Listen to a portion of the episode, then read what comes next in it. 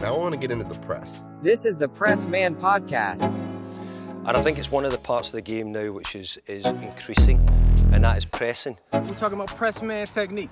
Th- Again, you won't find this information anywhere in the whole world. This is the Press Man Podcast. Press, press, press, press, press. Everybody wants to play press man. And we're going to try to put everything together in this particular phase of teaching our press man-to-man coverage. what is a full court press? So we're going to try and have a look at the boys and their pressing and how they do it. This is the Pressman Podcast. And you watch the games on Saturday and Sunday and they talk about the press, press, press.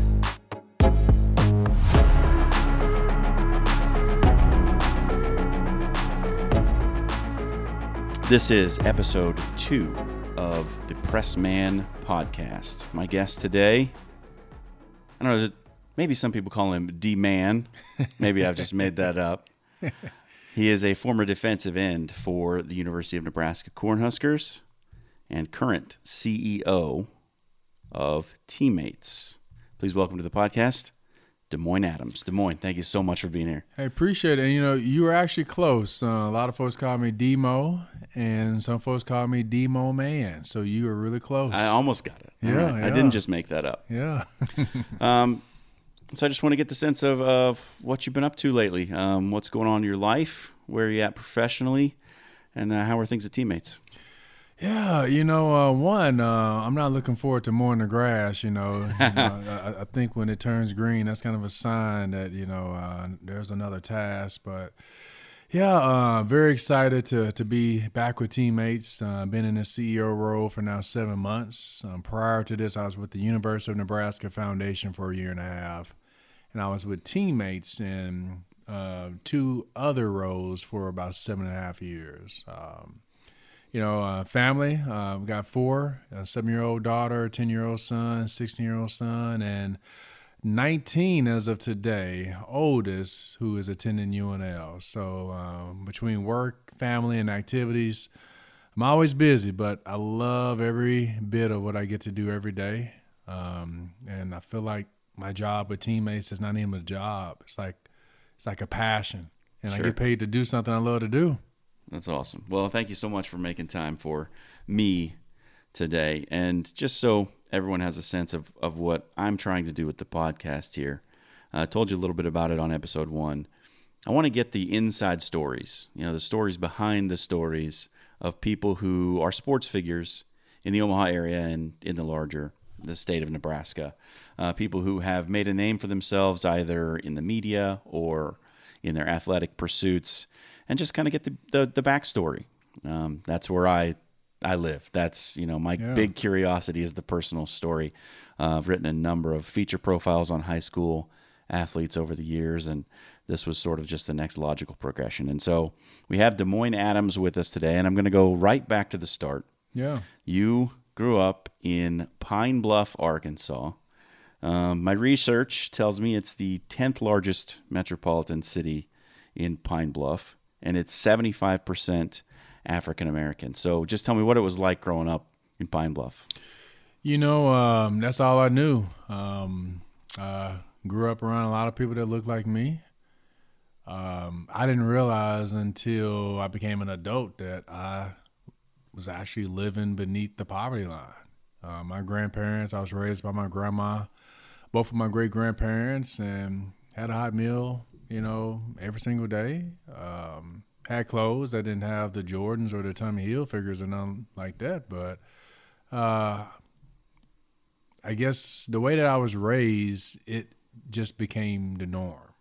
You know, gangs, drugs, violence, high school dropouts, folks riding around with rims and beats in their trunk. That was just a way of life. But there was always something that was in me that wanted a different life. I did not want to become a product of my environment. So very thankful for some of the mentors that I've had in my life, people that saw something that I didn't see, my potential. And as I got older, you know, um, I was able to turn this football skill into a talent that helped me to get out of Pine Bluff, to be the first to go to college in my family. So Pine Bluff is similar to your North Omaha. Yeah, I remember you when we were setting this up. You told me that, and I wondered kind of what you meant by that because there's a stigma associated there, right? And whether it's warranted or not warranted, there is a stereotype of of you know the kind of neighborhood that North Omaha is, and so I wanted to get your insight on that. Yeah, you know, uh, I, I think a lot of people don't understand the black culture. Number one, you know, when people talk about soul food, you know, you, you think of just some of the the, the good mood food.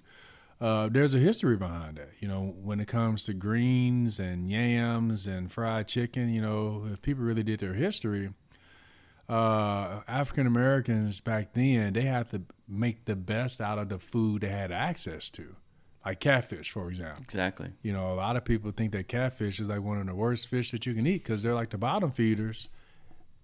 Black people didn't have access. They're easy to catch, to, though. Yeah, yeah, easy to catch, but they didn't have access to salmon and other things. So they made the best out of what they had access to. And to this day, what people call soul food is really food that they only had access to, but they found the way to, you know, to make it good or whatnot. It's But- the cheap stuff that you can make taste good. Exactly, exactly. And, and so there's a, a culture that I think people uh, misunderstand.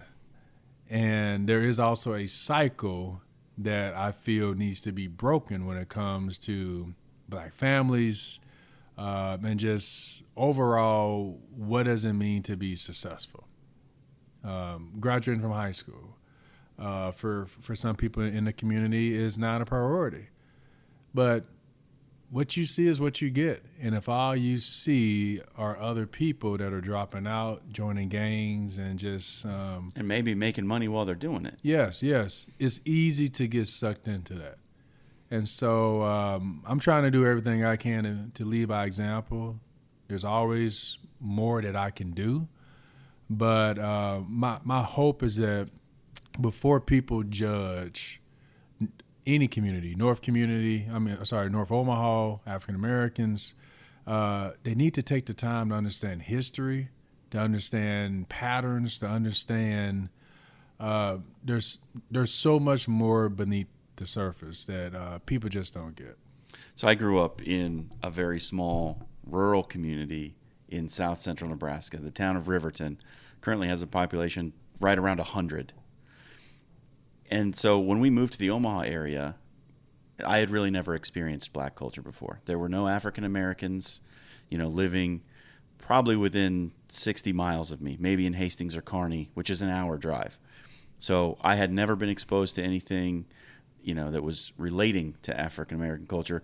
Only what I'd seen on TV or what I'd heard in music or, or something like that. But what I'm surprised at is you talk about what you call soul food, like fried chicken and greens and the cheap things that you can make taste good. That's not that different from what rural Nebraskans, the farmers, the rednecks, if you will, Yeah. they're cooking the same things because they don't have a lot of money. They're they're making do with what they have. So I just I just think that sometimes we create these divisions within our societies when there actually isn't one. Like we're living parallel lives. And like you, Yeah. I had a hot meal, I had clothes, I had a place to sleep. Didn't ever have the nice things, you know. We didn't have much, but I didn't know the difference. Yeah. So it, it's just interesting the parallels. Like, I think you and I come from a similar background, but we also don't. Like, I didn't grow up in Pine Bluff, which is, according to what I've read online, violent crime rate three times higher than the national average. It's it's a fairly dangerous place for a young man to live. You know, which is unfortunate because maybe it was like that when I was growing up. I don't know. But I do know that Pine Bluff has gone downhill because whenever you have jobs that leave the city, you have money that leaves. And when money leaves, that leads to poverty, which leads to violence, it leads to drugs, it leads to stealing. And so uh, it's sad when I hear that. It's sad when I read that. It's, it's sad that I can't take my family there to visualize where I used to play because of um, just how the community has, has gone downhill. Uh, but I think, given your background, understanding more about rural communities here in Nebraska, when money leaves, school districts Oh, have yeah. to consolidate or they may shut down. My wife, she's from a small town called Chapman, Nebraska Yep. and uh, their school district just shut down, and businesses are leaving, and the town does not look like it looked when she was growing up. So um, I just think we're living in a time now where um, we we're being so influenced by division, the news, social media, and I don't quite get it. But You and me both. but I just try to lead by example with the platform that I've been given. So um, for me on social media, I'm trying to inspire others. I'm trying to Right. provide hope. I'm trying to let people know that positivity is not something that we try to be. It's something that we must choose to be. And that, you know, we need we need to get to know people's heart and get beneath the skin or the political affiliation or the socioeconomic pieces. Like we, we need to get to know people's heart and the heart behind certain things too. And I guess I should say that that's probably where my privilege came in. I didn't grow up around violence. I grew up in a very small community where everybody left their doors unlocked. You left the keys in your car, and you could just walk over to your neighbor's house. And if they weren't home, you might borrow something to come back later and give it back. That's where I grew up. I didn't have the fear of, you know, what was around the corner. What was around the corner might be a horse, right? May- Maybe you'd be afraid of that. Yeah, well, well, hey, and, and so for me growing up, what was around the corner could be a loose pit bull. Sure. yeah. So yeah, Uh, so you said that there was always something in you that made you not want to be a product of your environment and, and football played a big part of that. What was what was the role of athletics in your young life? Was it only football? Were you doing everything? yeah, you know, I played football, basketball, baseball. Um, had cousins. We all, we all did sports, and you know, when I look back, I think that was my way. I mean, that was uh, my grandma and my great grandparents' way of keeping me out of the streets, keeping me shielded from that opportunity to get sucked into a gang. So I played every sport. Uh, baseball, I would say, exposed me to uh, more white people than any other sport because there weren't a lot of black kids that played baseball. Um, and so that allowed me, as I got older, I was pretty comfortable, you know, hanging out with people that didn't look like look, like me. So when I made the decision to come to Nebraska, you know, I got a lot of comments like, "Oh, you know, there's no black folks in Nebraska Right. and this and that." I was already somewhat comfortable being around white people because baseball gave me that exposure. And so I, I have no regrets making the decision to come to Nebraska because I feel that more people need to be, become more diverse and get uncomfortable because to be American in this country today, you if you want to be truly successful, you have to be able to get along with all people or have some form of um, I think it's just understanding. You have to know Yeah, how to yeah. talk to different people based Yeah. on where they, they come from and, and what you know what they might fear and what they might be anxious about and, and how to, to deal with different attitudes about those things. Yeah, just being able to relate to people, but I also think that stereotypes don't help. I- Sure. I, know why they were created. I mean, they were created to give people a sense of this is what I can expect from this group or this gender or this sex or this sexual orientation, this and that. I get it, but they hinder, they're negative, they divide. Uh, I tend to try to be a prototype to be this new breed of blackness. And so, you know, um, I still get comments at times when because I, I carry myself in a way where I, I I try to wear a suit, shirt, and tie every day. You know, comments like, you know, you're different, or wow, look how sharp you are. And so in my head, I know where it's coming from, but I try to be that prototype to break those stereotypes because I may be that only interaction with a black person.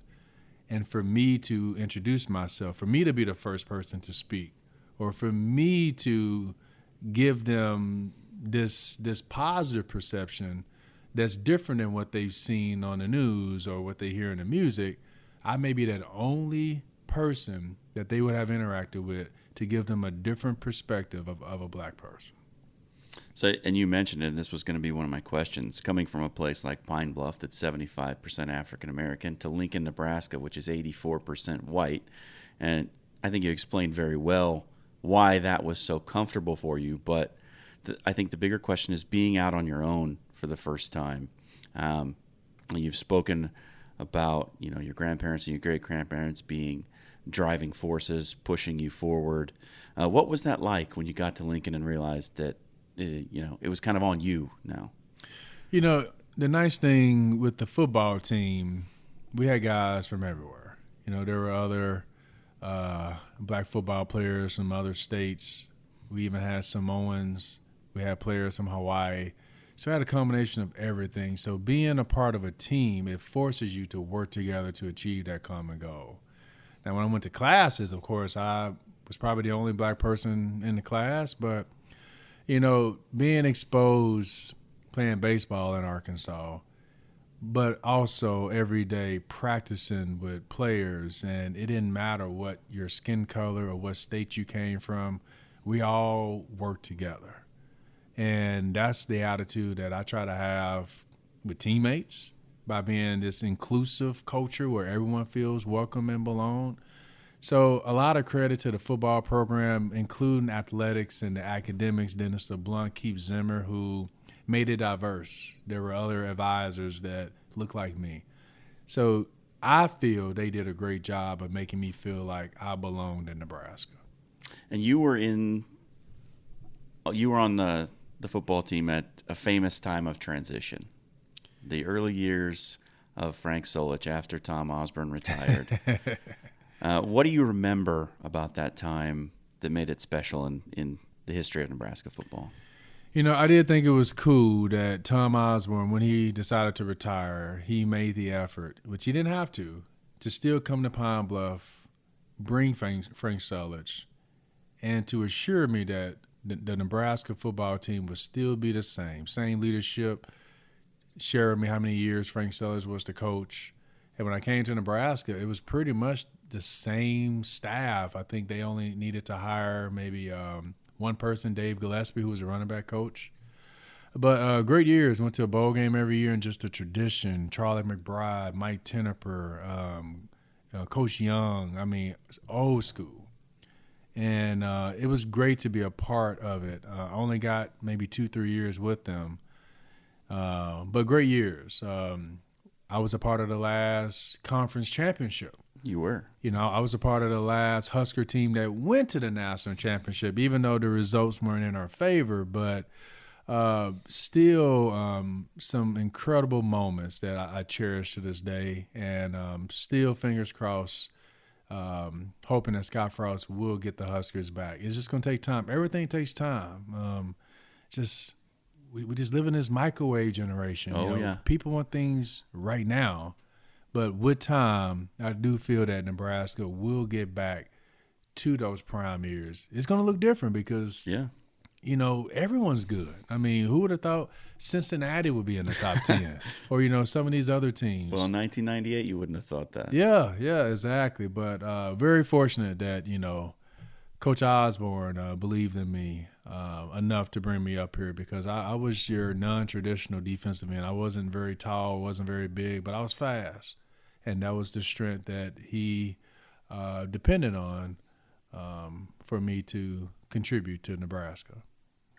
What were some of those early training days like when you when you first arrived on campus? Was it a bit of a, a culture shock going from, you know, high school football training to now, you know, going through the weight program for one of the the premier teams in college football? Oh, I hated it. I hated it. I mean, because we had to wake up at five five thirty a.m. just to walk over, get our ankles taped to get dressed. And every morning, the coaches would always have all this energy, some of the veterans, and I was just tired and you know, after three, five days, a week, you know, my body is sore. I mean, we're practicing twice a day, and we're finished the, day at nine nine thirty, and it was hard to get sleep. I'm homesick. Uh, I hated it. But then you know, after Did two, you ever think about leaving? you know, leaving was not an option. Maybe uh, faking like I was hurt, maybe. uh, but you know, after two weeks, you know, it got better because you know um, I could see the light at the end of the tunnel. That practice would only be once a week, but then there's school. So then, you know, my life evolved around school football. I really didn't have that normal student life that other people had.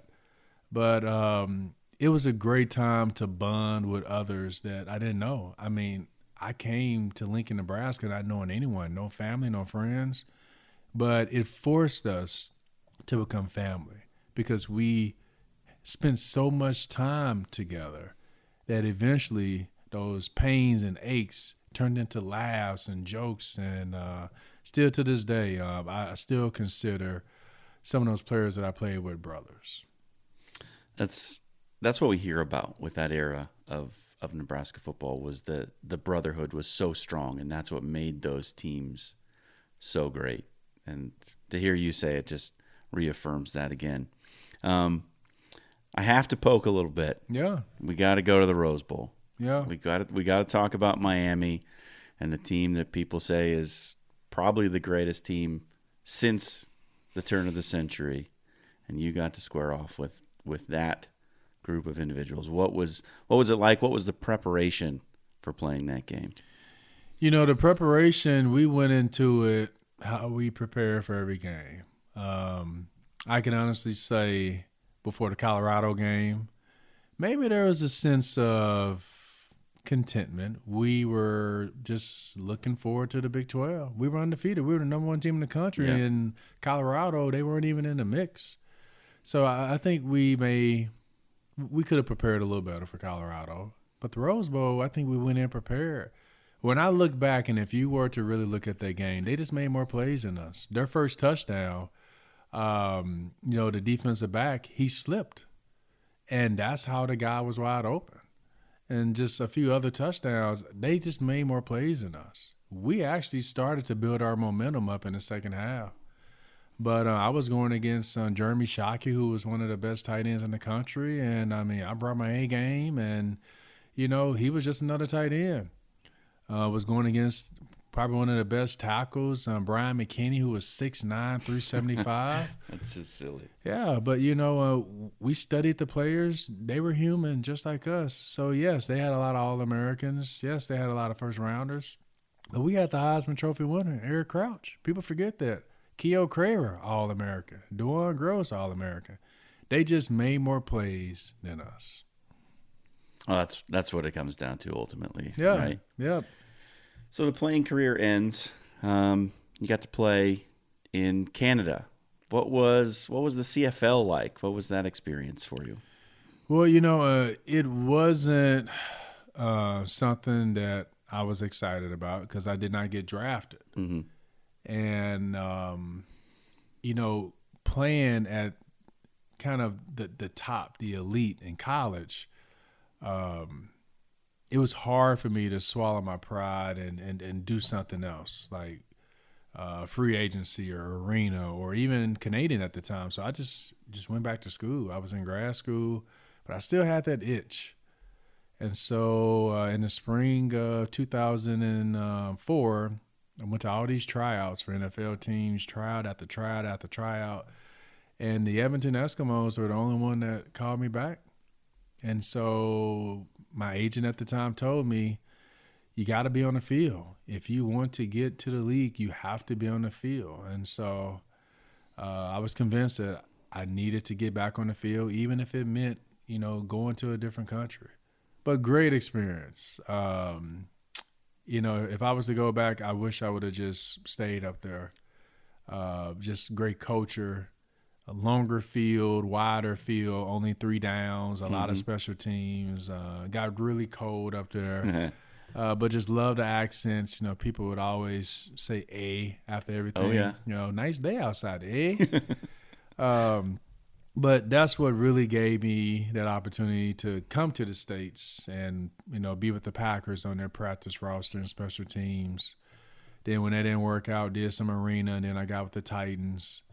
And then did some arena when that didn't work out. Then with the 49ers, and then more arena, and then I ended my football career right here in Omaha, Nebraska, with the Omaha Beef, simply trying to stay on the field. And that's when I realized, after five years of chasing this dream that wasn't really loving me back the way that I was loving it. I had two degrees. And I just made that decision when I was with the Omaha Beef that, you know, I'm worth more than this chase. And that was my last stint at the age of 28, which in the NFL, that was considered old. So um, you're you're past the peak at that yeah, point. yeah. But but I, I felt like I was in the best shape of my life because I, I knew, like I, I understood the game. I understood the X's and O's, but um, yeah, 28 was too old, and um, no one was really um, scouting anyone in Omaha for the beef. But you know, uh, everything happens for a reason, and I wouldn't be where I am today if it wasn't for that roller coaster, that grit, that sense of perseverance, and that that self motivation. Um, I'm using everything that I learned from my childhood, from high school football, college football, professional football, to playing this game called life. Because life is like a game either you win or you learn. And every day it's up to you to put that I and win. That's a good one. So I just I wanted to get your sense of something. I, at least I remember for me, I I mean I always wanted to play college football. The the genetics didn't really uh, give me a boost in that regard. Um, I was your your classic try hard. Yeah. Um, didn't really have a lot of talent, but then you know when that when that you realize that the dream's not going to happen. That's that's a hard pill to swallow. And I remember it for me was, you know, after high school and deciding that I was going to join the, the Marine Corps instead of go to school, that was the pill. Like that was saying like, okay, this isn't going to happen. You're not going to play college football now. I imagine for you, someone who had tasted it a little bit, like been right at the doorstep of the dream of, of making it to the NFL and, and having a career there, that must have been really, really a difficult decision. You know, it was hard to swallow. I had to actually chop up that pill because I still remember um, once the Omaha beef season was over, I didn't really know what my next steps were. I had two degrees, uh, didn't have a house, didn't have a whole lot of money that I was sitting on from chasing a dream. Um, and I didn't really know what my value was. And it was kind of stupid at the time because I had two degrees. I was a good person and I had those mentors in my life. You know, that, that's why I'm so passionate about, you know, what teammates mentoring is about. Those mentors to remind me of my worth. And it had nothing to do with wearing that number or that N on the side of my helmet. Had to do with being a good person. Uh, leadership. How can I take what I've learned from football and translate that over into a career? So uh, with those individuals, they helped me by being my references, and you know, got my first job at the University of Nebraska Lincoln, the school that gave me the opportunity to play football and to give me my first two degrees. So it was really hard. It took me, I would say, a good two, three years, uh, because I still had friends that were playing. You know, Chris Kelsay and and other folks, Scott Shanle, which very proud of them. Uh, but um, over time, I looked at the other side of those players that didn't make it at all. And they were married, had kids, they had already started their life. And I envied them more than the players who were still playing because I wanted to have what they had a wife, kids, to have a life. And so, um, today I'm I'm I'm grateful and I'm very fortunate that I have a family, that I have not just a job, but I have a career. I get to do what I love to do, and um, it there's kind of a a part of me that feels like I put my life on hold for this dream that didn't love me back.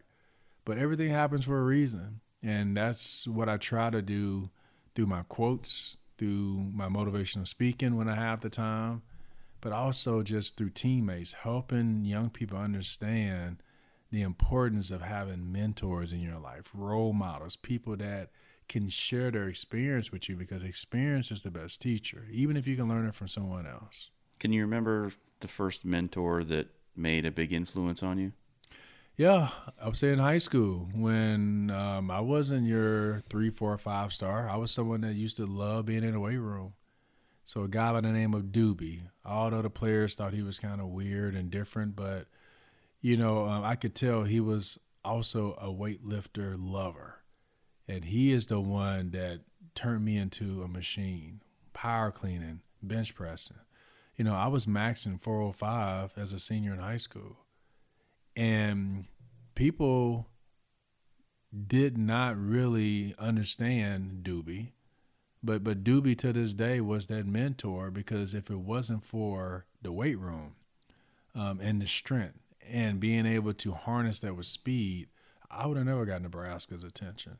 So Doobie was someone that you know never played at the college level, but yet uh, his passion for weightlifting and seeing my potential he nurtured it, and um, yeah.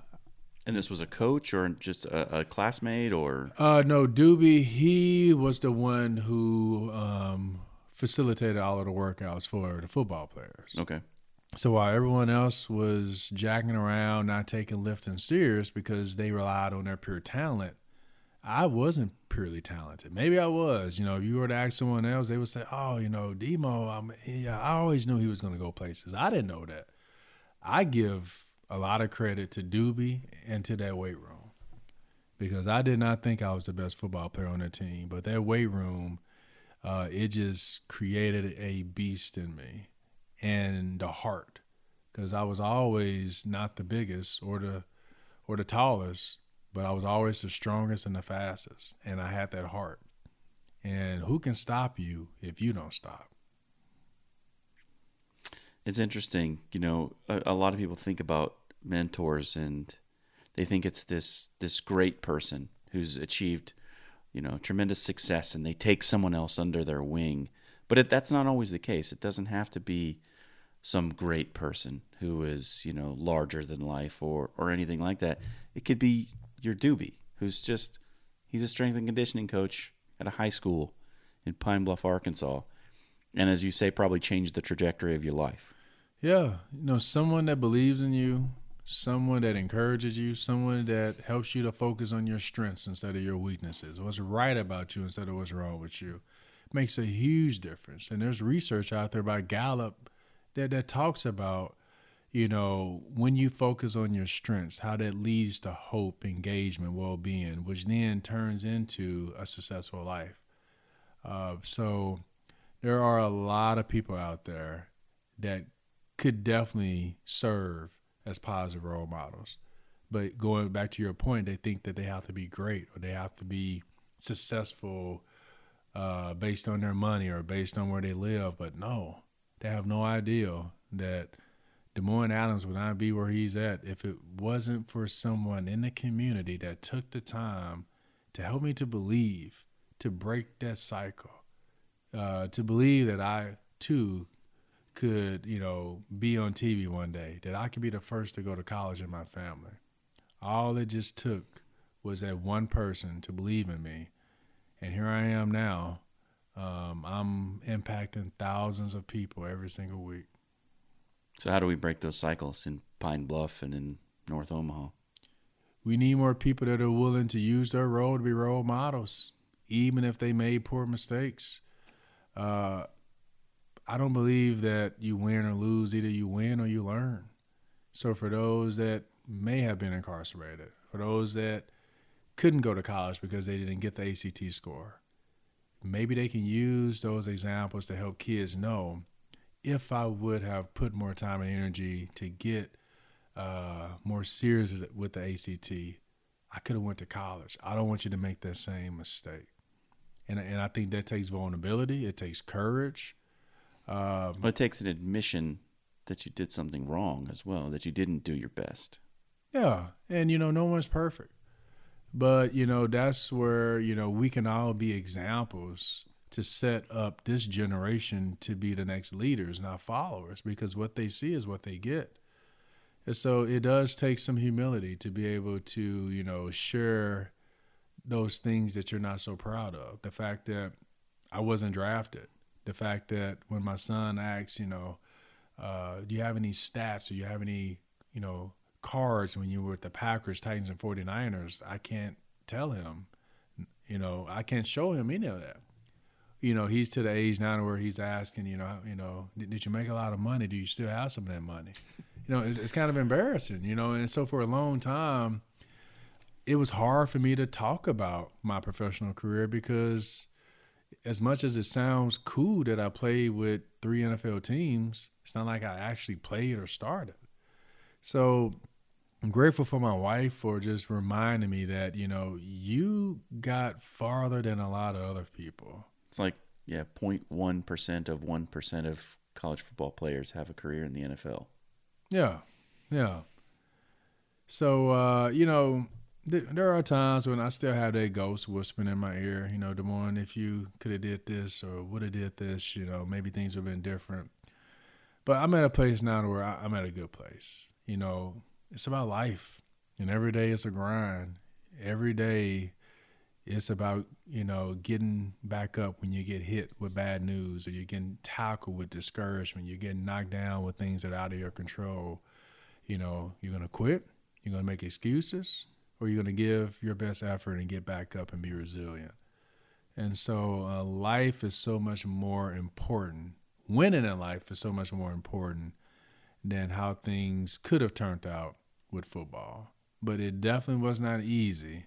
But I'm thankful for those mentors that kept me in a straight and narrow. Although I wasn't perfect, but there are a lot of players that are out there that when football did not work out, they filled that void with unhealthy things, things that did not help them to reach their full potential or to help them to transition I'm I'm just one of the lucky ones.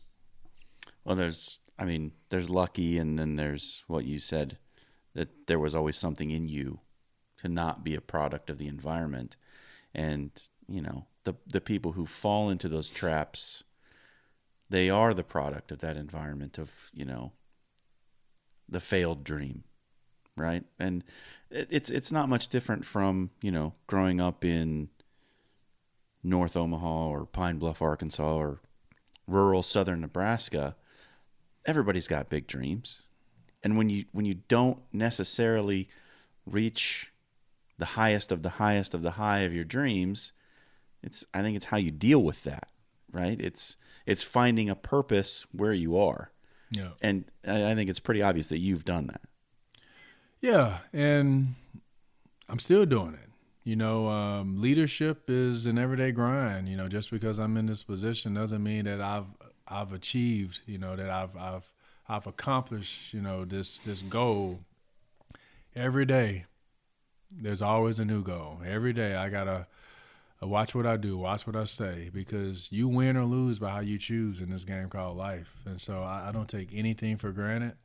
Uh, I have to keep working to be a good husband, a good father.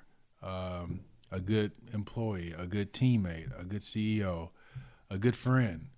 Um, like the Huskers say, day by day, getting better and better. And so that's the attitude that I have every single day. I, I, I never take anything for granted. I will never be content until I take my last breath. So what what do you do? What what does the CEO of Teammates do? What's your day to day? That's a good question because if uh, you were to ask any other CEO, they could probably uh, give you a sentence or two. But um, I consider myself a different type of CEO. You know, I am more of a servant leader. Um, I will never ask someone to do something that I'm not willing to do. Um, there are times when I have meetings all day, like I'm doing today. There are times when I may be out visiting communities, making sure that all of our programs feel like they are a part of a team. There are times when I'm spending time coaching up our staff to make them feel valued and empowered like they belong. And just overall, um, other things, um, obligations to the board, budgets, all of the, you know, things that uh that aren't as fun. Yeah, yeah, that aren't as fun. And so um You can say it. Yeah. So, you know, um every day is different. But I guess where I get most of my excitement is seeing young people have mentors, seeing them graduate, uh, just observing our 192 programs that are all making a difference. I mean, we're in five states, we're growing, and uh, just the communities that are stepping up, partnering with the school districts, creating that village for young people to reach their full potential. And on top of that, to have the opportunity to do this um, in a role with an organization that was created by that same person who recruited me from Palmer, Arkansas, Tom Osborne and his wife Nancy. Very fortunate, very humbled, and my hope is to be in this position for the next 30 years. Well, I'm I'm sure you'll do a great job. Um, one last thing I wanted to ask: uh, when are when are we going to see those kids in red and white? Ah, uh, well, you know, um, right now a lot of people don't think that the Huskers are kind of the team to watch these days. Mm. You know, they're, they're they're more excited about your your Michigans and your Ohio States and your Clemsons and your Alabamas. Uh, but you know, right now our, our oldest is at UNL. Um, you know, Hudson, he's the baseball player. If the opportunity presents itself, sure, why not? But I think he also realizes that the reality is you get in where you can fit in. Mm. You know, wearing that red and white and even wearing that black black shirt jersey at practice was not easy. And I think this generation, especially, they expect something by doing nothing.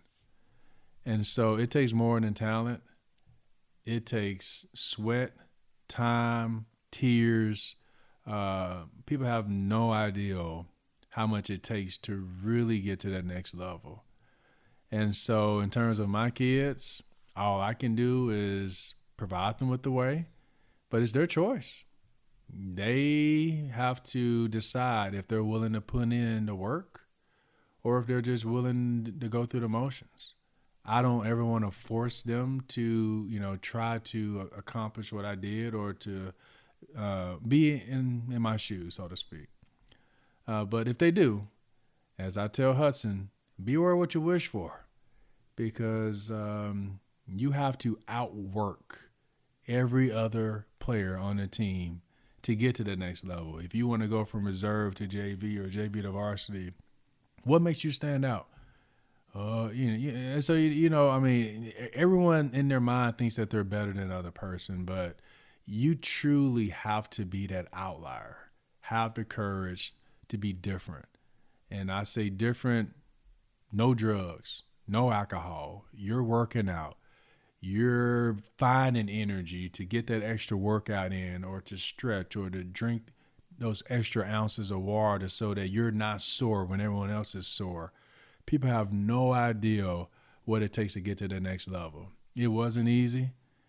So I say all that to say in a long answer if my kids want it, they can get it, but it's their choice.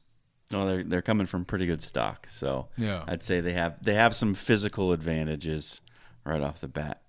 Um, last thing we're gonna do here, uh, it's a little something I like to do at the end. I'm calling it headliners. I'm just gonna give you a few headlines, and I just want to get uh, some instant reactions. Maybe it yeah. sparks a conversation uh, but just your thoughts on the state of the world, yeah. so to speak. Uh, first up, $370 million economic boost for North and South Omaha sent to the governor's desk. Now, this involves affordable housing, small business boosts, workforce development, tourism, and Eppley Airfield's business park. How do you feel about this going to the, the governor's desk? You know, at the end of the day, there are some gaps there are still some inequalities that are that are out there. So I'm glad that there are people out there that are bringing this, you know, awareness that you know we can be empowered. You know, there are some disadvantages, and we want to have an advantage. So um, I think it's needed. I, I think just in society as a whole, more voices are being just being heard. Um, I mean, from from women to minorities to I mean, just there's so much empowerment. I love it. I love it. It you know it, it just sounds like we've been promised these things, these revitalization projects in in North and South Omaha for a lot of years. Like we've we've been hearing about, oh yeah, we're we're definitely going to invest in these communities and try and lift them up, and you know the rising sea lifts all ships and all of that. But it, Know, it it feels a bit disappointing at this point, doesn't it? Like it's it's never really come all the way through. You know, I would say yes and no because I can tell you, black people have a lot of pride and we just don't want a freebie. We just don't want people feeling pity for us and giving us stuff. So I think it's a combination. Uh, I wouldn't say that you know. Uh, yeah, I think uh, people should you know stay true to their promise, do what they say that, that they're going to do. That's integrity. But at the same time, I know black people have a lot of pride, and uh, we also want others to give us the opportunity, not just give us stuff because they feel sorry for us. And so that is my hope and that's my belief that when it comes to Omaha, there's a lot of pride um, in in this community, and um, you know, and I think that's where just the culture needs to be understood. That there are a lot of black people they would rather continue to live the way that they've been living because of their pride, which is a good thing, than to make someone do something out of sorrow or, you know, feel bad in a sense. No. It's just that sometimes the system, the cycle, has created some disadvantages and some inequalities that they need to be straightened out. So I, I, think it's bigger than just, you know, oh, you know, poor black people. There is a system, there is a history. Uh, things need to happen that have not happened. Things need to change because nothing changes if nothing changes. So if people have said that they're going to do something, they do need to do it. That's I integrity. Totally agree. Okay, we're gonna we're gonna flip over to uh, the sports side of things now. So Baker Mayfield feels disrespected by the Browns. As you know, they famously brought in Deshaun Watson, signed him from Houston. Baker Mayfield's been the guy. How do you feel about Baker Mayfield's comments about feeling disrespected by the Browns as someone who spent time on three practice squads and, and really never got the shot that you wanted? It's tough because you know he's been through five head coaches in the four years that he's been there. I think um, you know, he's been their guy, he's been their man, and he's seen a lot of changes, a lot of turnover. He's had to go through a lot. And he was their guy. I mean, two years ago, I mean, he almost got them, you know, to the Super Bowl. I mean, they, they were winning and winning and winning. Transparency is important to a lot of folks. And I think Baker Mayfield deserves that respect. He has been a starter in the NFL. And to bring in someone like Deshaun Watson, yeah, that is disrespect. It's like uh, no regard or respect for everything that he has put into that organization. Unfortunately, we live in a time where it's like, what have you done for me lately? And I know Baker did not have the best season last year, but let's take into consideration the injuries that he had. These are injuries that he got because he's out there trying to win and perform for his team. So, uh, yes, I do believe that the organization uh, could have done a better job of showing him some regard and respect. If they didn't think that he is their fit because of the new leadership that's in place, give him the opportunity to go to another team and not just draw this thing out. Do you think it's different if it's not a a player coming in who's got this black cloud following him around. So you know the misbehavior of Deshaun Watson, alleged misbehavior, we should say. Um, No criminal charges have stuck. So, is is it a different situation if it's not Deshaun Watson? I don't think so. I think at the end of the day, and we've seen this across the NFL, Baker Mayfield has been our guy. Now, when new leadership comes in, they may have a different direction, and maybe Baker Mayfield is not their guy. And so, if he's not their guy, I think there can definitely be some cordial conversations that can be taking place uh, behind closed doors. It sounds like they haven't. Sounds like Baker was blindsided. And so I too will feel disrespected because a lot of those injuries came from him trying to help his team win. And when you're a part of a team and when you are the quarterback, you are the leader. And he's had five head coaches, so it has not been an easy road for him. So I don't think it has anything to do with Deshaun Watson. It has it has everything to do with the organization being transparent. And uh, if they didn't feel like he is the fit or the future for the Browns, let's at least have some class, give him that love and respect, thank him for his time, and give him that opportunity to go to another team where he will be a good fit. It's an interesting perspective. I think a lot of people really they see Baker Mayfield and they they you know, they don't like some of his antics and he's very vocal, uh, not afraid to speak his mind. And the other question is, you know, so I don't know whether people think he's likable or not. Uh, I'm not sure that that's relevant to whether or not he deserves respect, uh, whether or not he's likable. It certainly plays into it. Um, but the the fact that he hasn't performed up to a standard, do do NFL teams owe anything to players who are under contract outside of what they are contractually obligated to provide them? You know, that's a tough one. You know, he's only been, you know, with them for four years. Um, I know that he is owed $18 million next year, whether he's with the Browns or another team. Uh, I think that's where it comes to respect. And so that's probably another reason why he's feeling disrespected because he's busted his tail. And now all of a sudden they don't want to pay him. Um, yeah. Also, going to another point that you mentioned, you know, to play at the level that quarterbacks, running backs, wide receivers, your Odell Beckhams, your Tyreek Hills, your Patrick Mahomes, you have to have an ego. Having an ego is not a bad thing. Having a super ego is a bad thing, but you have to have an ego. You have to have that confidence. You have to not worry or care about what people are going to say because social media these days can kill you if you get caught up in the memes and the comments.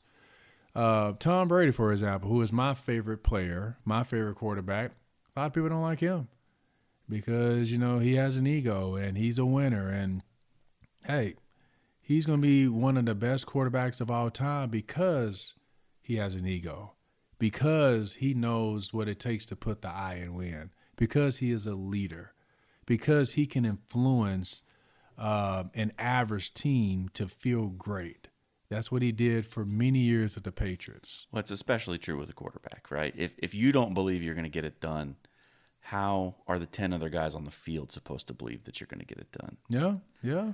You know, sometimes you have to have super confidence. Yeah, because sometimes you only get one shot or two shots. And there are quarterbacks that were Heisman winners, like Robert Griffin III.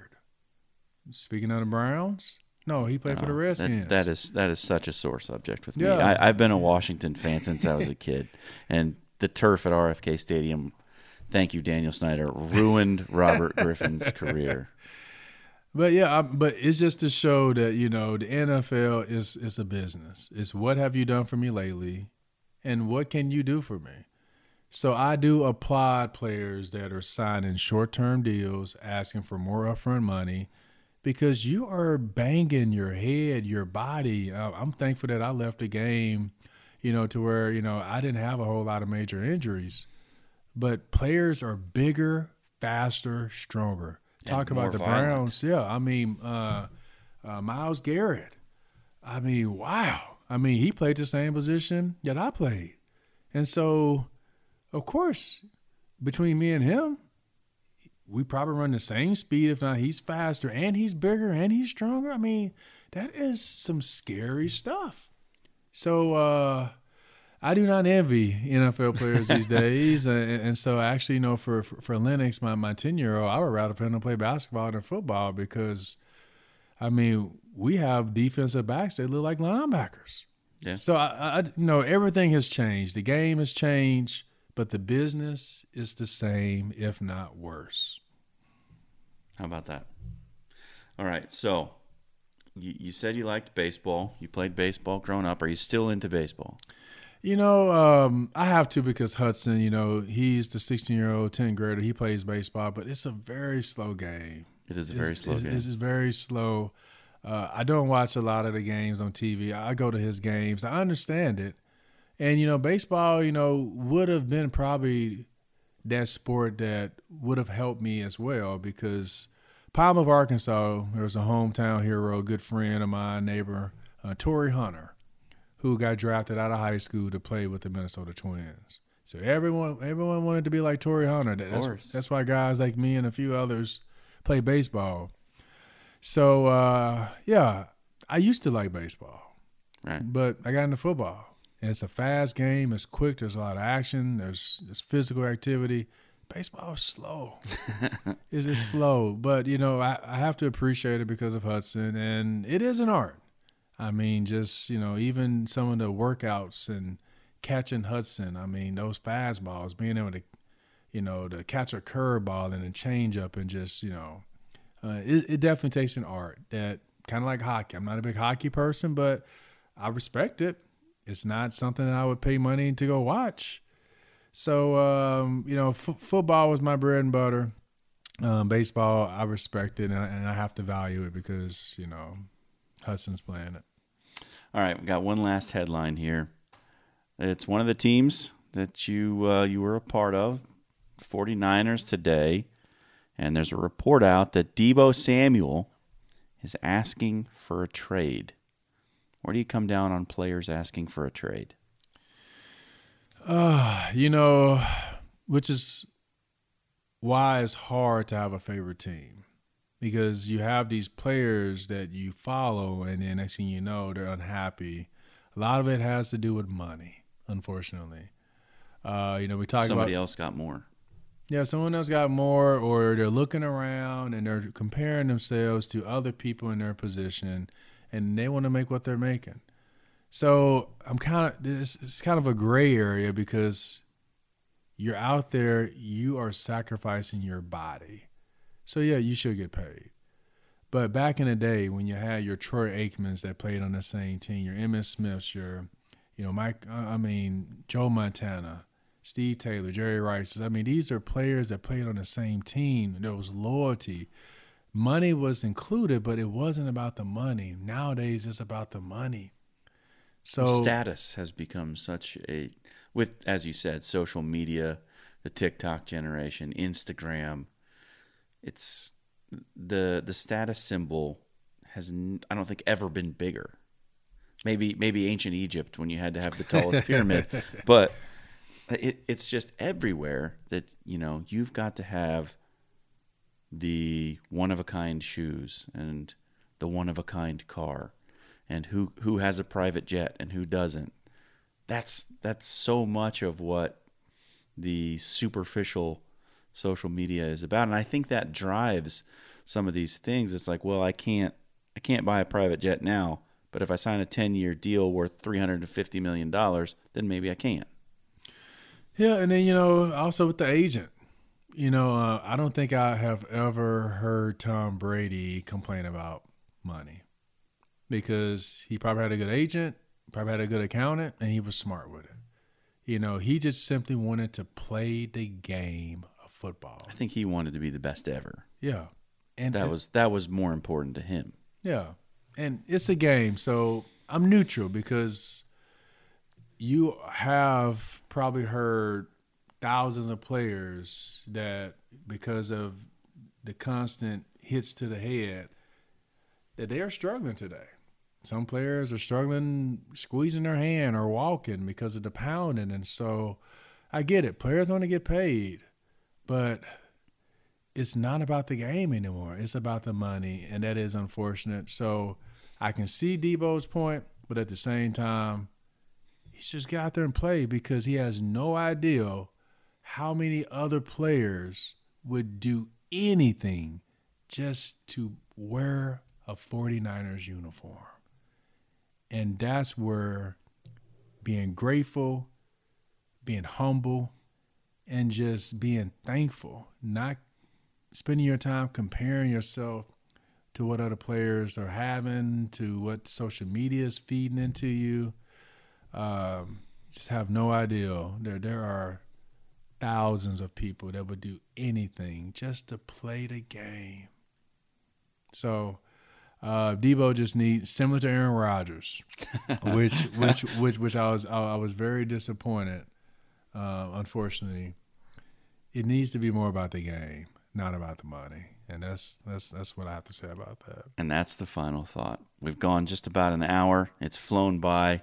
It's been absolutely awesome to talk to you, Demoine. Thank you so much for being here. Hey, I appreciate it. And again, um, anything I can do.